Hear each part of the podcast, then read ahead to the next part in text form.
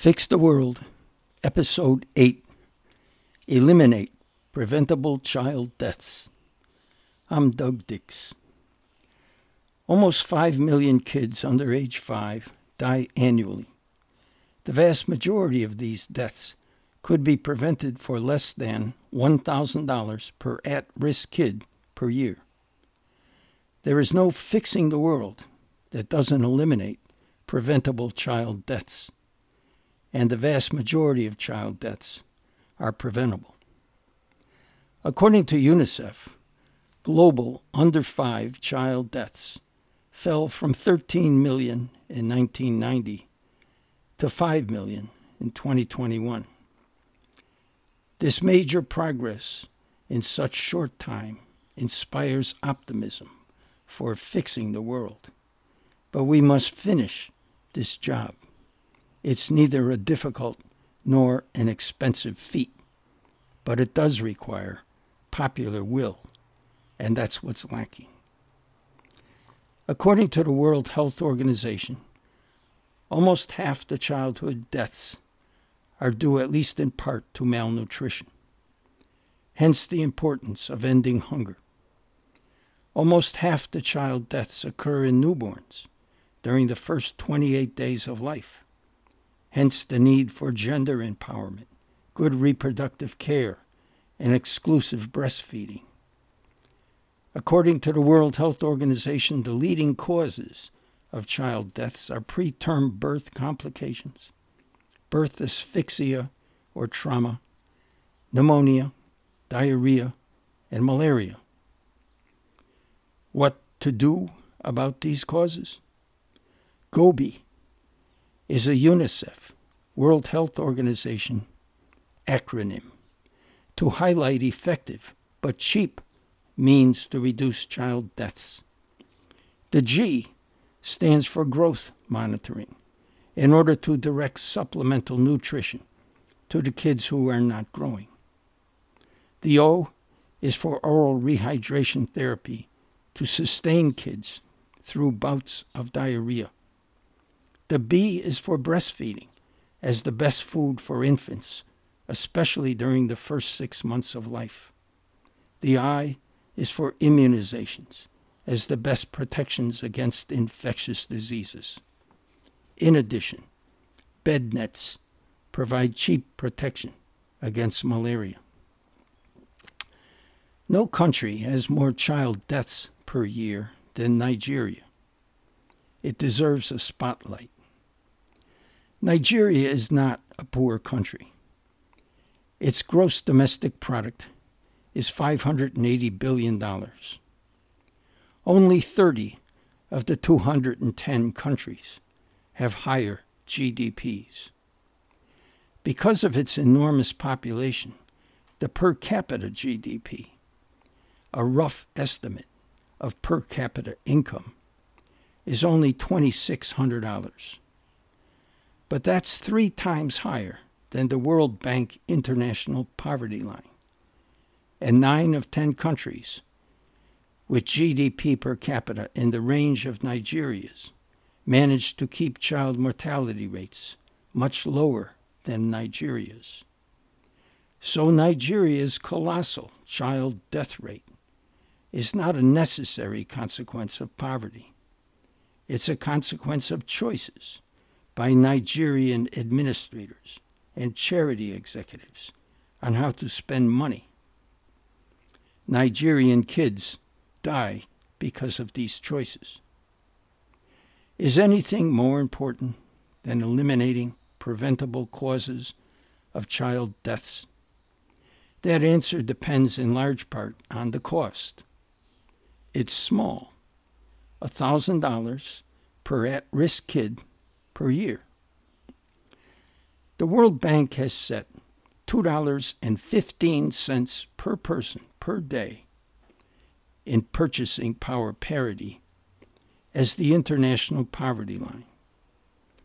According to the World Bank, everyone above this line should be able to acquire adequate amounts of all necessities. But the international poverty line does not take account of some important non-necessities, such as sanitation, electricity, and education. So I bumped the poverty line up to three dollars per at-risk kid per day as the amount needed to eliminate preventable childhood deaths. That rounds to one thousand dollars per at-risk kid per year, or two point five billion dollars per year total. For that price, all at-risk kids could be rescued. Is it a large price? Listen, Tiger earned that amount playing golf. Michael earned a billion more playing basketball. For two point five billion dollars, you could own the Saint Louis Cardinals. For twice that, you could own the Red Sox. The U S military spends five point five billion dollars each day. If all soldiers took a half day off, the savings could eliminate preventable childhood deaths for a year. NASA needs two spacesuits at a billion dollars each for the next moonshot. I vote for canceling the moonshot and saving the kids. And then there's the foreign aid. There's so much foreign aid. The Organization for Economic Cooperation and Development, a collection of thirty-eight rich countries, spends two hundred eighty billion dollars annually on foreign aid. Of that sum, thirty-two billion dollars is from the U S A. American individuals, bequests, foundations, and corporations gave four hundred eighty-five billion dollars last year to American charities. The Bill and Melinda Gates Foundation has given fifty-four billion dollars since two thousand. The Gates Foundation proposes to tackle, quote, the toughest, most important problems, unquote. And it points to progress in reducing childhood deaths as the best evidence that Gates-funded work is successful. You can't help but wonder why, with all these billions available, no one finishes the job of ending preventable childhood deaths.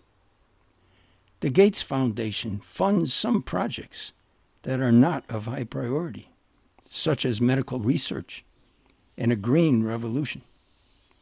Some funded projects, such as gender equality, a giving pledge to unspecified charities, and education, are counterproductive. Nigerian kids at risk of preventable deaths could be rescued for eight hundred fifty million dollars, or one point five percent of Nigeria's G D P. Why do government officials and charity executives find other ways to spend money? It's because they're not educated. They don't know what's more important and what's less so, and they don't live in accord with priority. So they build roads or boost the economy or national security and ignore women and children, hence the need for real education. Half of all childhood deaths occur in just five countries: Nigeria, India, Pakistan, Democratic Republic of Congo, and Ethiopia. India ranks among the richest countries in the world, with a G D P of three point nine trillion dollars. Only four countries have higher G D Ps: the U S A, China, Japan, and Germany. But only Nigeria has more child deaths per year than India. Why are Indian kids dying? It's not necessarily poverty, because India's per capita G D P is more than three times higher than the international poverty line. It's the same cause that kills Nigerian kids: administrator choices on how to spend money. India could rescue all its at-risk kids for less than zero point two percent of its G D P. It's a no-brainer. But Indian administrators prefer to spend on launching missions to the moon and Mars.